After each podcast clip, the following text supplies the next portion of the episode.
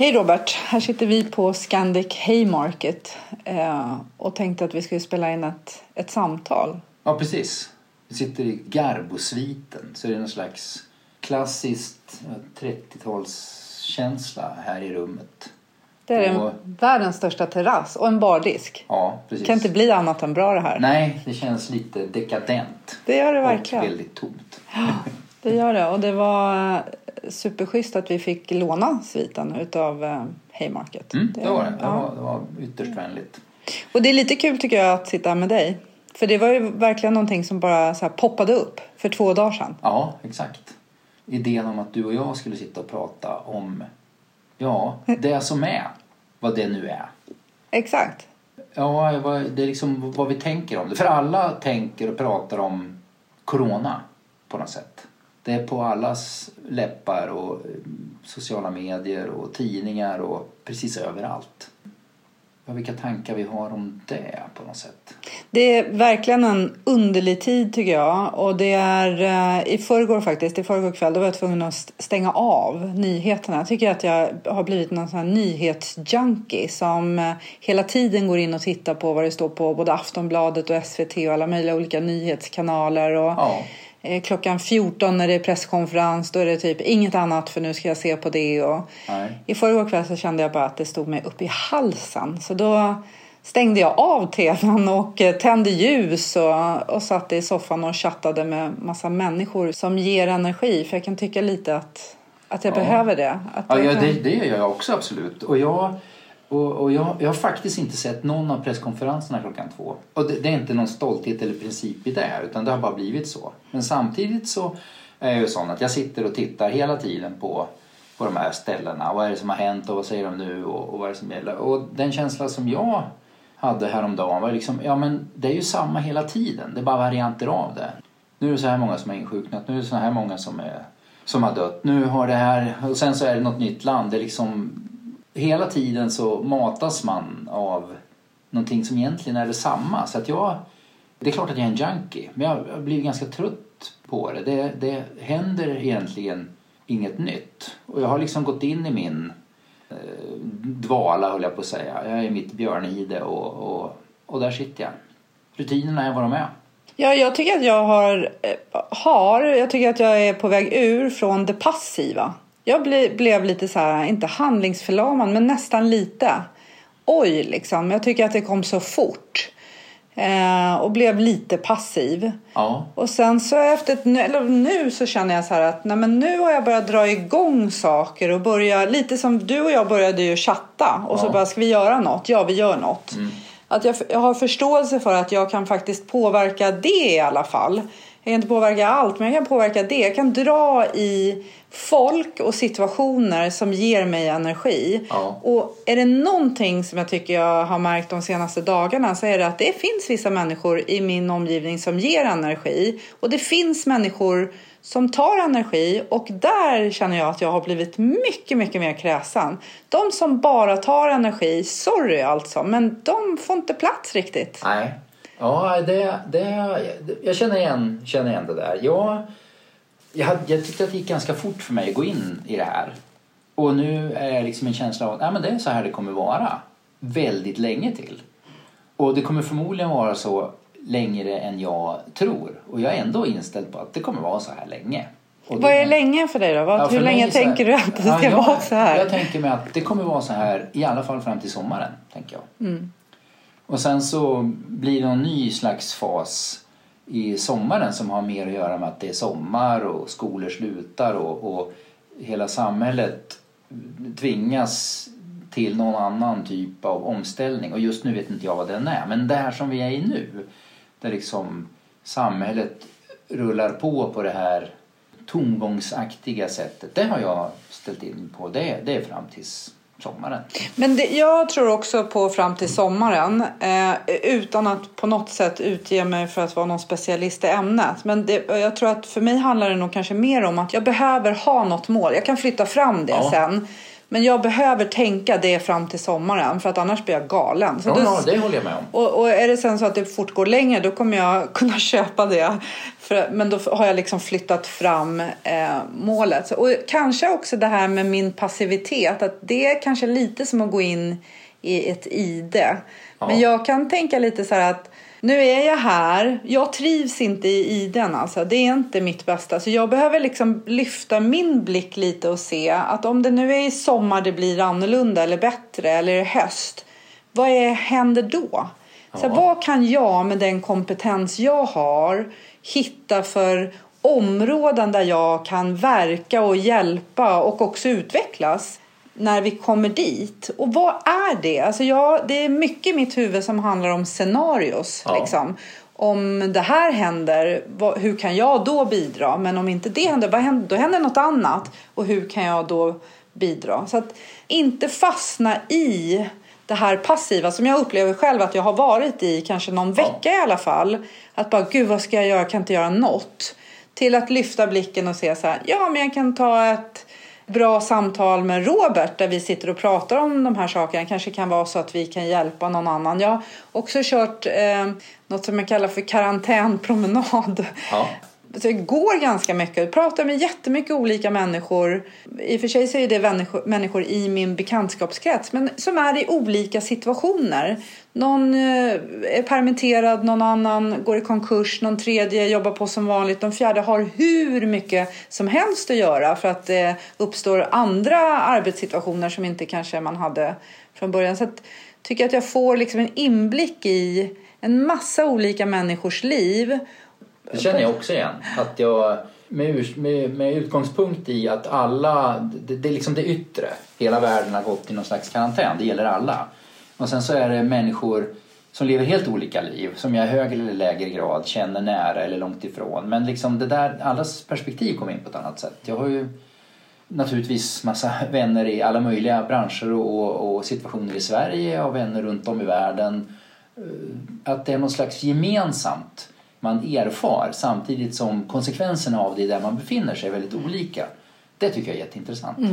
Vi, vi kanske ska säga någonting om vilka, Mm. Vilka vi är. Vilka vi är. Ja, För någon som lyssnar vet vem jag är men inte du och tvärtom och några har ingen aning om vilka vi är överhuvudtaget. Nej. att, Vill du börja? eh, ja, det kan jag i och för sig Vet göra. du vem du, vet jag du vem Ja, är? precis.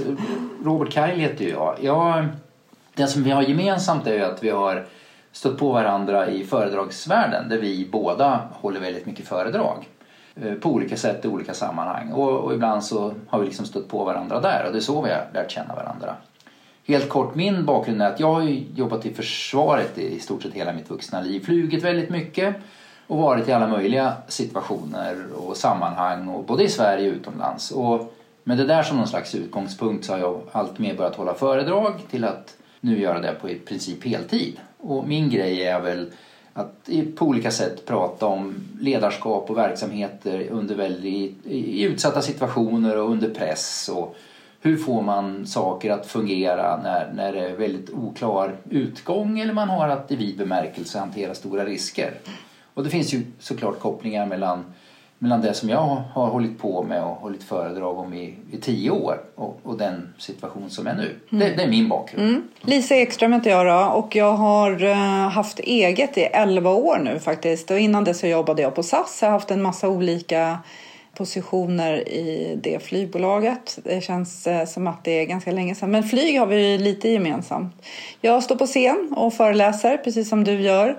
Och eh, jag jobbar kanske ännu mer med att vara mentor till eh, olika individer i eh, i utsatta situationer. Det kan, och kanske inte så här krisartade som vi är i nu.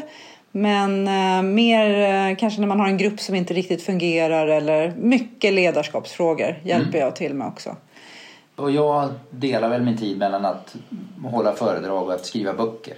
Eh, Men jag skriver romaner, thrillers. Och någon kanske har hört talas om mig att jag har varit och jagat pirater utanför Somalia eller Estonia-katastrofen och sådär. Och det, det är liksom min bakgrund på något sätt.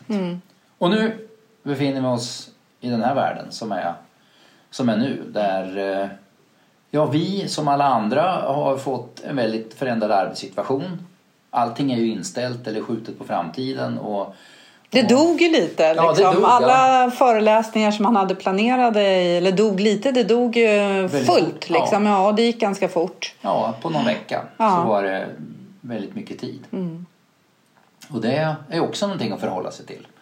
Och för, för min del så, så just det här med eh, jag har länge tjatat om att jag, för, alltså in, ja, för alla som vill lyssna höll jag på att säga, men att jag vill ha tid att skriva färdigt en bok som jag har jobbat med i snart två år. Och nu var det ju liksom som att Gud nära nog sa att nu har du inga ursäkter Robert. Nej. det finns. Do it. Jag har, ja precis, jag har strukit allt i din kalender. Mm. Så, att, eh, så att nu finns det väldigt mycket tid att skriva. Gör du det då? Ja, det gör jag. Mm. Men det har, varit, det har varit trögt att komma igång på det sätt som, som jag liksom först såg för mig. Att nu kommer jag ju skriva så in i bomben här. För det, det blir mycket brus att hantera föredrag som försvinner och sådär. Man ska förhålla sig till nya grejer. Man ska titta på Aftonbladet en gång i kvarten för att se vad det är som händer och sånt där. Och det där har varit en omställning. Att eh, helt enkelt ha arbetsmoral. Men nu tycker jag att jag har lyckats. Mm. Men det tog ett litet tag. Jag är inte där riktigt än. Jag, jag har också tänkt, eh, jag har tänkt länge att jag ska skriva en bok. Mer kanske om ledarskap eller förhållningssätt sådär. Eh, och har fått frågan också om jag vill göra det. Och så har jag tänkt att ja, men det ska jag göra någon gång sen. Ja. Så jag kan också känna lite så här att det här kanske faktiskt är tiden där jag borde ta mig i kragen och skriva den där boken. Men jag kan inte riktigt känna att jag har eh, den disciplinen eller liksom, eller kanske att jag inte vill tillräckligt mycket än. Det, jag kanske kommer dit. Eh, Jag kan känna att jag har gått in i någon sån här pensionärs... ehm, Tillvaro. Ja, faktiskt. Jag- I måndags så bytte jag till sommardäck. Jag hade en planerad promenad och jag skulle till kiropraktorn. Och då kände jag liksom så här, nej men gud, på måndag kan jag inte. Då är det fullbokat. Och det är ju såna här saker som man kanske gör, eller har gjort, bara med vänsterhanden tidigare. Men jag tror också att det här med att många nu har mycket tid och man liksom skojar om hur mycket man har tittat på på Netflix och sådär. Samtidigt så tror jag att väldigt många grunnar över att man har någon dröm, något projekt som man liksom har tänkt att man ska göra när man får tid. Och jag har ju alla år stött på människor som liksom drömmer om att få skriva och de har en bok och det är nästan på gång och de har tänkt klart och det är liksom väldigt långt gånget i någon mån. Och det enda råd jag egentligen har kring det där och det tror jag gäller väldigt mycket det är att, att skriva en roman. Det jobbiga det är inte att skriva de första 50 sidorna eller att titta på slutet utan det är de där 600 sidorna i mitten. Det är de som är lite jobbiga. Och så är det nog med väldigt många grejer. Att de, de här lite större grejerna man, man drömmer om, vad det nu kan vara. Det är just att man liksom inser att det är nu jag ska ta, ta tag i det jag försöker liksom göra om det där till saker som... eh, Jag ska inte skriva någon roman. Och jag ska, ska jag skriva en managementbok så är ju de oftast bara 120 sidor med Ja, ganska jo, stort precis. typsnitt. Så, ja, för mig just nu så känner jag att det är mer att komma igång med saker. Jag kan mer känna den här äh, att jag blir passiv och att jag inte tar tag i saker. Jag har kompisar, du berättade att du hade slängt papper och någon kompis som har rensat sin garderob och jag kan känna bara att gud, det borde jag också göra. Ja. Men jag har inte riktigt energin att sätta igång. Liksom jag, jag behöver den här pushen att börja. Och jag känner mig själv så väl så jag vet att det är det jag behöver. Så jag, grann en deadline, att du någonting att jobba Nej, emot. tror eller? inte det. För att jag kan nog så här, nu i den här fasen för mig så kan jag nog bara skita i det. Eller jag kan sätta upp en deadline. Men det är inte deadlinen i sig utan det är att börja. Jag, ibland på mina föreläsningar så pratar jag om att man, att man behöver börja. Om man- Om du tänker i metaforen att du ska cykla. Om du står still på en tvåhjulingscykel så är det ganska vingligt. Ja. Men om du börjar cykla, du behöver inte cykla särskilt fort. Nej. Men bara lite fart så kan du komma på att oh shit, jag cyklar åt fel håll. Ja, men då kan du styra om. Ja. Men just nu så upplever jag själv att jag står still på den där eh, tvåhjulingen och det är ganska vingligt. Här. Jag behöver börja cykla. Ja. Och då kanske att vi sitter här, det är ett sätt att börja cykla. Ja. Jag gjorde någon föreläsningsgrej för tom, eh, en stor tom Maximteater här för, förra veckan tillsammans med några andra. Alltså jag behöver dra i de här människorna som jag har omkring mig som hjälper mig att börja. För, förstår du vad jag menar? Jag förstår precis. Det finns sådana människor. Det är det jag menar också. Att det är sådana människor jag behöver nu. Och jag är gärna en sån person för andra. Men sen finns det folk som inte hjälper mig med det. Utan som Nej. kanske till och med drar mig tillbaka eller bromsar mig. Och jag är mer kräsen just nu. De människorna har inte plats Nej. i mitt liv just nu. Och jag- och jag- Och kanske, kanske, kommer vi, kanske kommer de aldrig ha plats i mitt liv igen. För att det är människor som kanske är mer, ja, som kanske inte ger mig så Nej. mycket. Utan som tar. Som jag har gett. Det, det här du säger med att, att komma igång, den här enhjulingen och sådär. Jag tror att det ligger väldigt mycket i det. När man nu ska dra igång grejer som man kanske inte har gjort förut. Eller man ska dra igång dem på ett sätt som man inte har gjort förut. Att acceptera att det kanske blir ganska dåligt i början. Och att det till och med blir fel riktning. Men så fort det är just det där att, att ändå komma igång och acceptera att, som Hemingway säger, the first draft of everything is shit. Men man måste komma dit hän, att man har något att förhålla sig till. Och det gäller såklart inte bara att skriva böcker utan det gäller oavsett vad man jobbar med eller ska fixa eller dona med. Att bara man kommer igång så har man någonting att förhålla sig till. Nej men så där kan man ju inte göra, så där kan man ju inte säga. Så där kan vi inte lägga upp möten. Vi kan, vad det nu är. Att man bara kommer igång och så att, att man accepterar att man tar det därifrån. Digitala möten är faktiskt en sån grej som jag har haft ganska mycket digitala möten. Jag har aldrig varit riktigt bekväm med det. Nej. Jag har fått någon inbjudan till någon eh, Skype for business eh, som jag har laddat ner lite och tänkt så här, gud må det bära eller brista. Det här Ja. kommer säkert inte gå liksom. Men jag tycker att det här är också ett sätt att jag har puttats iväg lite eller Ja. puttats ut för ett stup för att jag nu måste jag ta reda på vad det finns för och jag känner mig ganska nöjd sen när jag går och lägger mig på kvällen bara ja jag hade ett bra Skype-möte, Ja. det var jäkligt bra liksom. Det, Jag hörde redan, det här är för, redan för tre veckor sedan när det här började dra igång att många som sa att de eh, digitala mötena, Skype-möten, Zoom och allt vad det är, att de omedelbart blev mycket bättre. Därför folk insåg att det blir bara det här mötet. Det är inget annat möte sen då vi liksom gör det på riktigt eller fixar till det här utan det är, det är nu vi ses. Så att det blir mycket effektivare och, och allt det där. Jag tror att det blir mer effektivt. Och, men jag tror också att det finns en... Alltså, kanske att man lär sig också med de som man har många möten med. Att inte avbryta varandra eller att inte prata i mun på varandra. Som man kanske mer gör när det är ett möte där man, man träffas. Men jag tror också att vi missar många sådana här små grejer.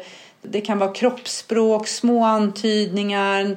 Och faktiskt att någon avbryter och det ger mötet något. Ja. Eh, och att man pausar och man går och hämtar kaffe och vid kaffemaskinen pratar man om något annat. Så, så att vi, vi kommer, det kommer bli på ett annat sätt. Det kommer bli mer effektivt. Men jag tror att det finns vissa saker som vi faktiskt också saknar när vi inte ses. Ja. Men är det inte så att vi fortfarande är i fasen att normen är det fysiska mötet och sen så försöker vi på alla möjliga sätt få det digitala mötet att efterlikna det.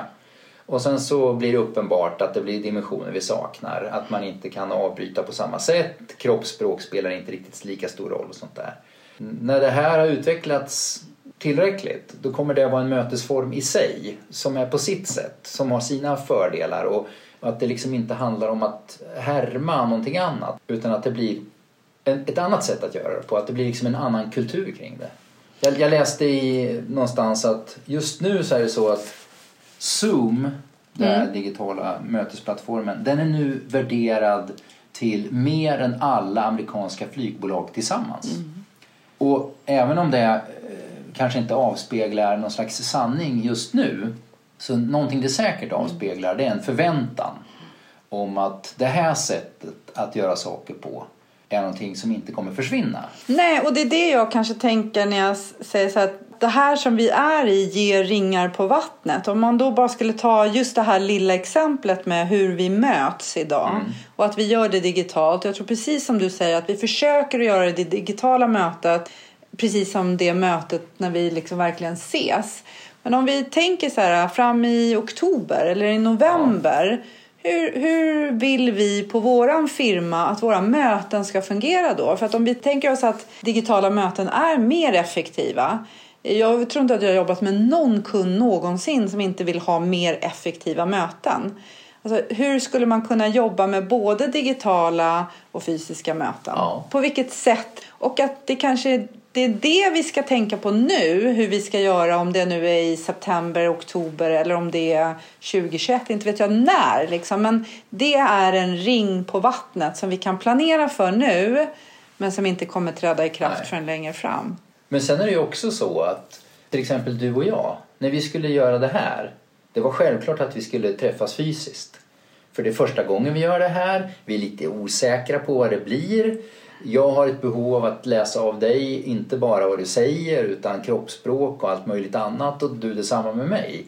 Så när man ska göra någonting första gången och man är lite osäker på premisser och sånt där, då har man ju kanske ett större behov av att mötas rent fysiskt än när man, är in, när man är inne i någonting som är ganska väl etablerat och man jobbar med människor som man har haft kontakt med mycket förut och man har tydliga roller. Då, då är inte det där på samma sätt.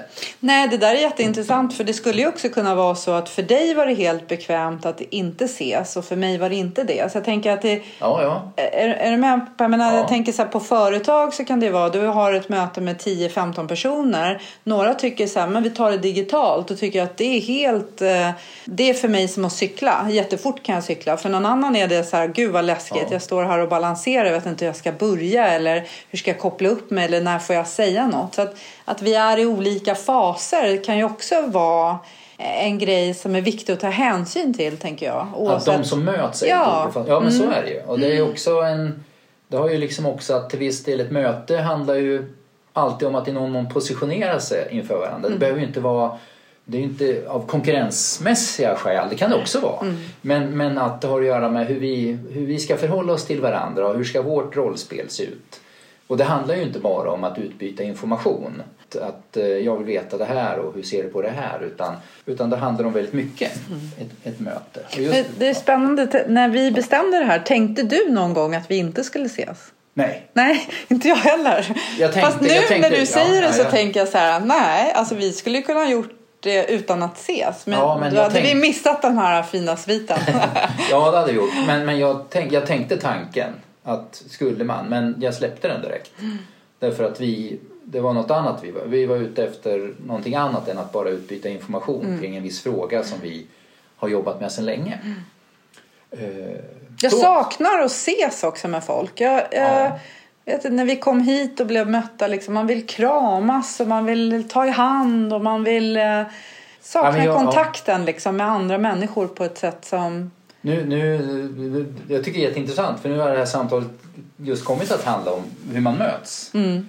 För mig så har det varit så att jag har ju haft ett liv i uniform i, i, i det militära och rätt eller fel men det, man kramas väldigt lite där. Mm. Och sen så har jag liksom haft ett liv som författare och föredragshållare och då är det på ett annat sätt. Och det där har alltid varit lite... Jag har liksom lite, haft lite svårt ibland att liksom hur jag ska förhålla mig till det. Speciellt inte när jag är i uniform utan till allt det här andra. Och det här som vi nu är i, det, det blir ganska enkelt för mig. Därför att jag, då, då, kan jag falla tillbaka på någonting som jag är ganska van vid. Mm. Och att jag också är van vid att bara för att någon inte kramar om mig eller är liksom fysisk i, i, i vårt sätt att mötas så är inte det ett avståndstagande utan det handlar om annat. Mm. Det där är jätteintressant. Jag är ju en kramare. Liksom. Ja. Jag kramar ju Alltså ibland så kan jag till och med i en kram tänka nej, varför gör jag så här? Alltså det, ja. det, det bara, istället för att sträcka fram en hand så kramas jag. Och, och jag vet att det är inte bekvämt för alla människor. Vissa nej, människor nej, ja. är kanske i sin uniform även om den inte är där. Liksom. Ja. Eller man vill ta i hand. Jag är väldigt snabb på att slänga mig om halsen på folk vilket gör att det är jättejobbigt nu. Jag är inte alls bekväm i att att sträcka fram en armbåge ja, eller nej, hälsa nej. med en fot. Liksom. Jag längtar tills jag får börja kramas igen. Ja. Det, det, apropå vad jag pratat om, det, det jag funderar väldigt mycket på nu. Det som kommer ur det här, det som blir sen. Vad är det som är annorlunda? Vad är det som är lika? Vad är det som vi plockar upp och vad är det som, som vi kommer inse har blivit förändrat som vi inte insåg när vi satt där vi sitter nu. Jo, men jag, det är lite det jag menar med de här ringarna på vattnet. Alltså, vad, vad händer i oktober? Och vad, hur kan jag förbereda mig för det nu? Sånt sitter jag och tänker jättemycket på. Både hur vi möts men även andra saker som jag tror att det här påverkar väldigt mycket. Jag tänker också så här, i oktober när det här är slut, om det nu är slut i oktober, men när det är slut, hur vill jag ha agerat? Vem vill jag ha varit i den här historien som vi ändå är i nu? Hur vill jag agera liksom? Hur vill jag agera mot mina medarbetare, med medmänniskor, kunder. Ja. Vem vill jag ha varit liksom? Och jag måste säga att jag har varit lite passiv och det vill jag verkligen inte vara. Nej. Så jag känner att jag måste ta mig i kragen och dra i de här energifulla kontakterna som jag faktiskt har i mitt nätverk och göra saker. Ja. Och the first draft is, vad sa han? Always shit. Is always, always shit. Så jag kanske måste ha några shittiga drafts. Ja. Det är okej liksom. Men jag måste ändå, ja, den, den känner jag jättemycket för mig. Ja. Det- Det jag tänker på det är dels det här med att jag tror inte att vi kommer få ett datum där, och där tog det slut. Nej. Vi gick in i det här väldigt hastigt, säg att det var på ett par veckor. Jag- tror, utan att såklart veta, att det kommer, det kommer vara en väldigt sluttande plan liksom där, där det tar slut. Och det kommer aldrig vara så att och där var vi tillbaka i någonting annat utan det kommer vara en gradvis övergång. Det är, det är min övertygelse.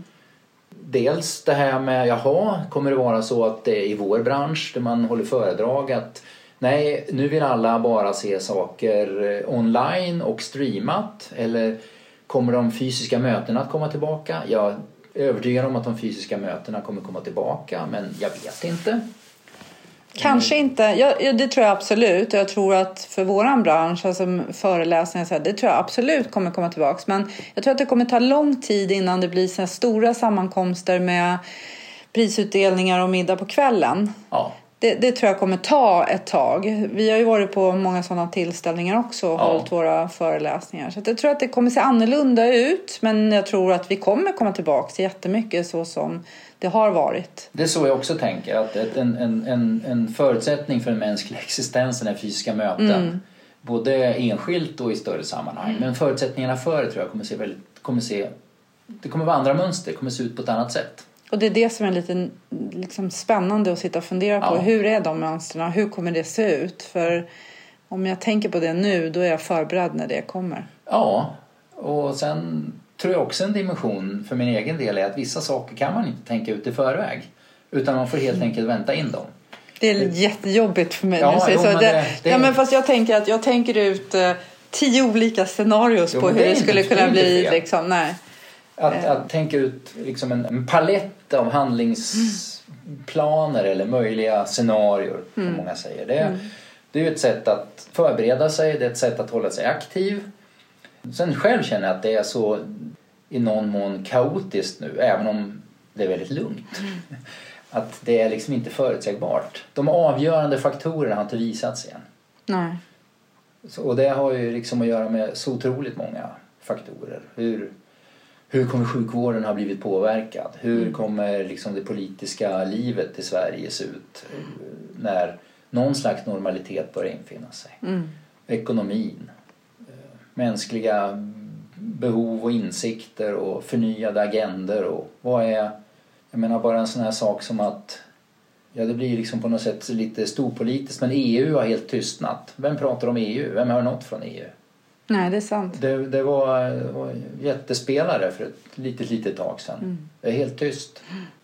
Saker och ting faller sönder i mindre beståndsdelar och, väldigt, ty- och det är väldigt tydligt nu att det är liksom på nationell nivå som liksom initiativen finns. Det är dit vi blickar. Vi har en, en global epidemi, vi har en, ett globalt sammanhang men allting som handlar om att agera och parera det är väldigt lokalt. Det är i våra olika länder, i våra regioner. När vi pratar om vad vi ska göra så ska vi stötta den lokala bagaren, restaurangen. Och de globala sätten att hantera det har i, i princip upphört. Ska du säga liksom med din erfarenhet att det är så när ett företag hamnar i kris? Om, om vi skulle liksom dra parallellen till det, så här, ett företag i kris. Om vi tänker att det globala är hela företaget och länderna kanske enheterna eller grupperna. Liksom. Är det så? Jag skulle vilja säga att generellt sett för, en, för liksom kriser eller liksom dramatiska skeenden är att, att saker faller ner i sina minsta beståndsdelar. Och det visar sig också vad som ytterst är det viktigaste. I normala fall så har man en stab eller en ledningsgrupp eller hur man nu är organiserad som normalt sett hanterar förvaltningen av vardagen och då kanske man är 20 personer som i någon mån är spelarna på den högsta nivån. I en kris så brukar det alltid, det, det faller ner till att det är några stycken som är i innersta rummet. Och vilka de är, det, det har att göra med liksom ens historia innan och vem som ytterst sitter på makt i vid bemärkelse. Och där visar det sig vem man egentligen är. Vilka de i innersta rummet är som fattar de egentliga besluten. Jag, jag kan tycka så här, jag har ju ändå varit i några företag som jobbar mycket med krishantering. Ja. Och det som är, no, eller som, om man ska försöka här, se vad som är samma så är det på något sätt så är det funktioner Ja. som går in i en väldigt tydlig roll. Den här funktionen kommer ha den här rollen. Och att det är lite det inre, inre rummet som du säger. Att det, det är de viktigaste funktionerna för våran kris. Ja. Och alla andra gör det som behövs. De blir stöd, ja. Ja, VD som kanske i vanliga fall eh, löser en typ av uppgifter blir nu den person som kokar kaffe. Ja. Eller som torkar av lunchbordet. Eller, för alla gör någonting. Och jag kan också tycka så här att även i det här, jag har hjälpt några företag som kanske inte har varit så förändringsbenägna. Människor blir väldigt förändringsbenägna. Alltså Ja. för att det är kris. Och det är så många gånger som jag har tänkt att vi till vardags, det, är, det kanske är svårt att tänka nu för det kanske är, det, det är inte den andra ringen på vattnet utan nu kanske jag är på den tionde ringen på vattnet. Ja. Men varför kan vi inte ta med oss allt det som vi gör i kris som vi kanske hanterar på ett riktigt, riktigt bra sätt in i våran vardag? Ja, jag, jag, jag känner igen för att det, jag har varit i alla möjliga situationer och verksamheter där man efteråt säger så här. Varför kan vi inte alltid jobba så här? Ja. Eh, Och det finns skäl till att det är så. För som det är just nu i Sverige så är det ju så att som du sa, det blir, det blir en viktig funktion som kliver fram och övriga stöttar den. Så är det ju i Sverige just nu. Vi upplever ju att det är Folkhälsomyndigheten och inte minst epidemiologerna där som är liksom de som är, står först. Faktiskt, när jag gick hit idag så mötte jag Johan Karlsson. Eh, så, och då sa jag det, Hej, heja! Ja. Åh, tack, sa han, tack! Ja, och där, de är ju de som är det centrala Jag kokar just nu. kaffe lite i den metaforen då. Jag Ja, ja. peppar lite sådär, Precis, men och- han är Stefan inre rummet. Mm. Löfven är en, väldigt mycket i en, i en stöttande roll. Mm. Och man har valt att ha det så. Samtidigt, det har jag också reflekterat över hur... Nu är det mycket diskussioner kring att Sverige leder den här krisen på ett sätt, många andra länder på ett, på ett annat sätt. Och där vi i någon slags i en atmosfär av överenskommelser. Vi fatt, det fattas inte lagar, beslut, man förbjuder inte en massa utan man säger att det vore bra om ni gjorde så här och sen så följer svenskarna det. Och det funkar uppenbarligen ganska bra just nu även om det finns lite olika åsikter om det. Men det, det fungerar nu. Därför att det är, det är, Sverige handlar om en sak just nu och det är att hantera den här situationen. Det är tveksamt om det skulle fungera i ett annat sammanhang. Att vi till exempel när det är liksom normal vardag säger så här att ja, vi vill inte ha en massa lagar och regler utan vi tänkte kring till exempel trafiken att när ni kör ute på motorvägarna, håll ungefär 90. När ni är i städerna, runt 50 och var försiktig kring skolorna. Kan vi liksom enas om det? Eller att vi liksom i skatte, har ett skattesystem. Bara, "Ah, vi, det här med lagar, vi skippar. Utan vi kan väl säga så här att individer och företag, skicka in ungefär hälften av det ni tjänar. Give or take. Och sen så gör ni det liksom. Sunt förnuft Ja, råder. liksom sunt förnuft. Har ni mycket pengar, skicka in lite mer. Har ni liksom kris i verksamheten, mycket investeringar, skicka in lite mindre. Har du många barn, ta det i beaktande och så vidare. Och det blir ju liksom löjligt. Men just nu är det så vi gör. Därför att vi har en sak som vi tittar på. Och så är det i krisen. Det är en sak, det är det här som är viktigt. Vi behöver klara oss igenom det här. Vi behöver liksom belasta sjukvården så lite som möjligt, vilket är helt centralt nu. Och då funkar det. Men nu är det ju samtidigt så i Sverige att vi börjar, börjar hantera de ekonomiska konsekvenserna av det här. Och det håller ju på att bli väldigt regelmässigt och i någon mån traditionellt. Att det är de här paketen, det är de här reglerna, det är så här många miljarder och det är 93,2 procent och så vidare.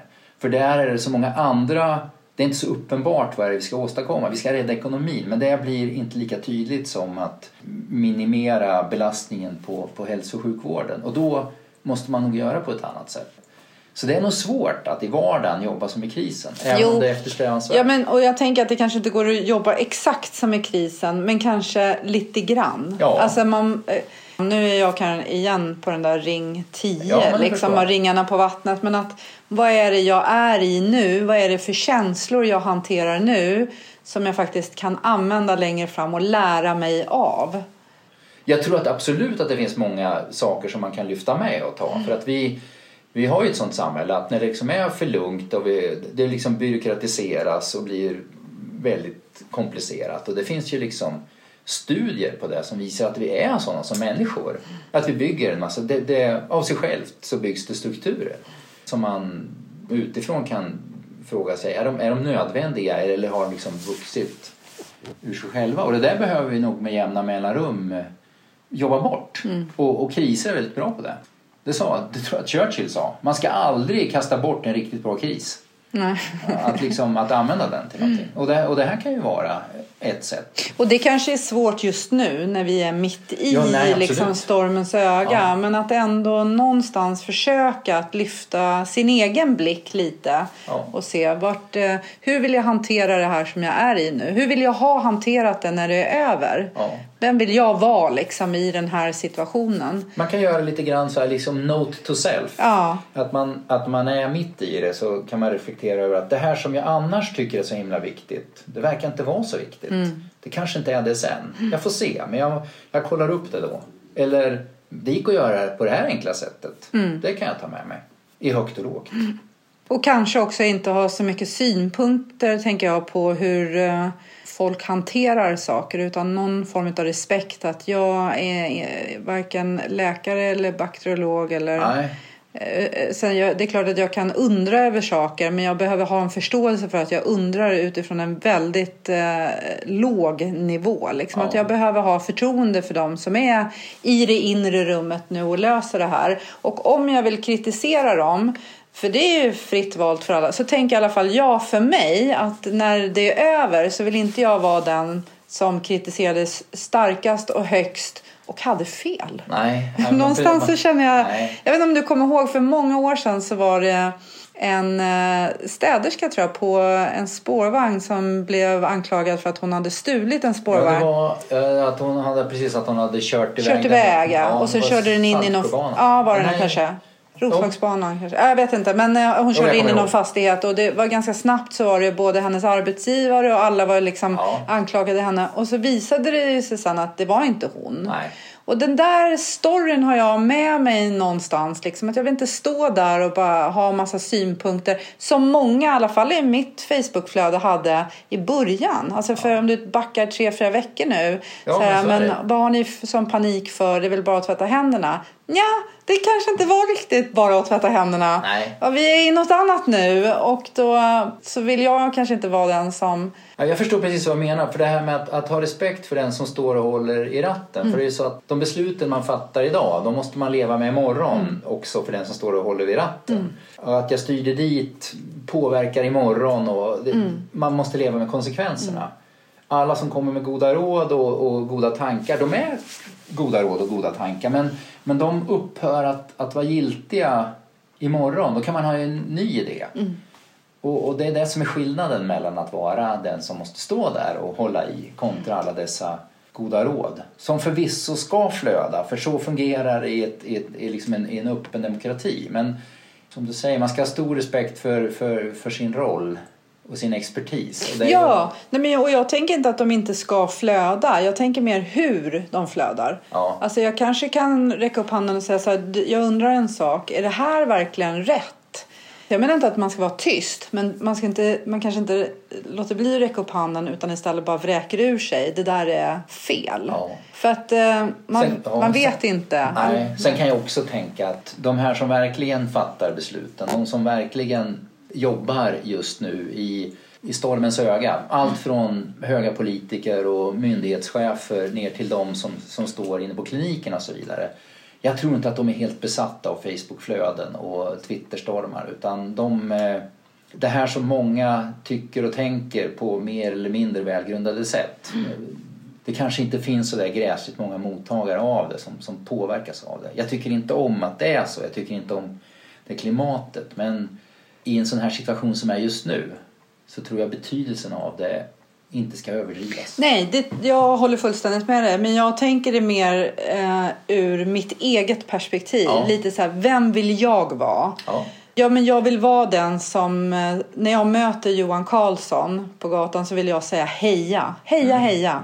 Ja, det vill jag. jag vill, sån vill jag vara. När det, sen, sen kanske han styrde åt fel håll eller han gjorde något fel eller så gjorde han jättemycket rätt. Jag vet inte, men jag vill ändå heja på Ja. honom. För han är där i det där inre rummet i stormens öga och jag skulle ta med sjutton inte vilja byta med honom. nej, Det vill jag inte, det är jag helt säker på. precis. Och det kanske är ganska bra att det är han som är där och inte du precis. och inte jag. no. Ja. Ja, Ja. men du, eh, vad kul att prata. Detsamma. Hoppas att det är några lyssnare som tycker att det är kul att dela. Att det gav någonting. Ja. Ja. Vi kanske får anledning att återkomma till några av ämnen. Det tycker jag. Kanske i en annan svit. Alldeles. Vem vet? Vi får se. ja. Tack Robert. Tack Lisa.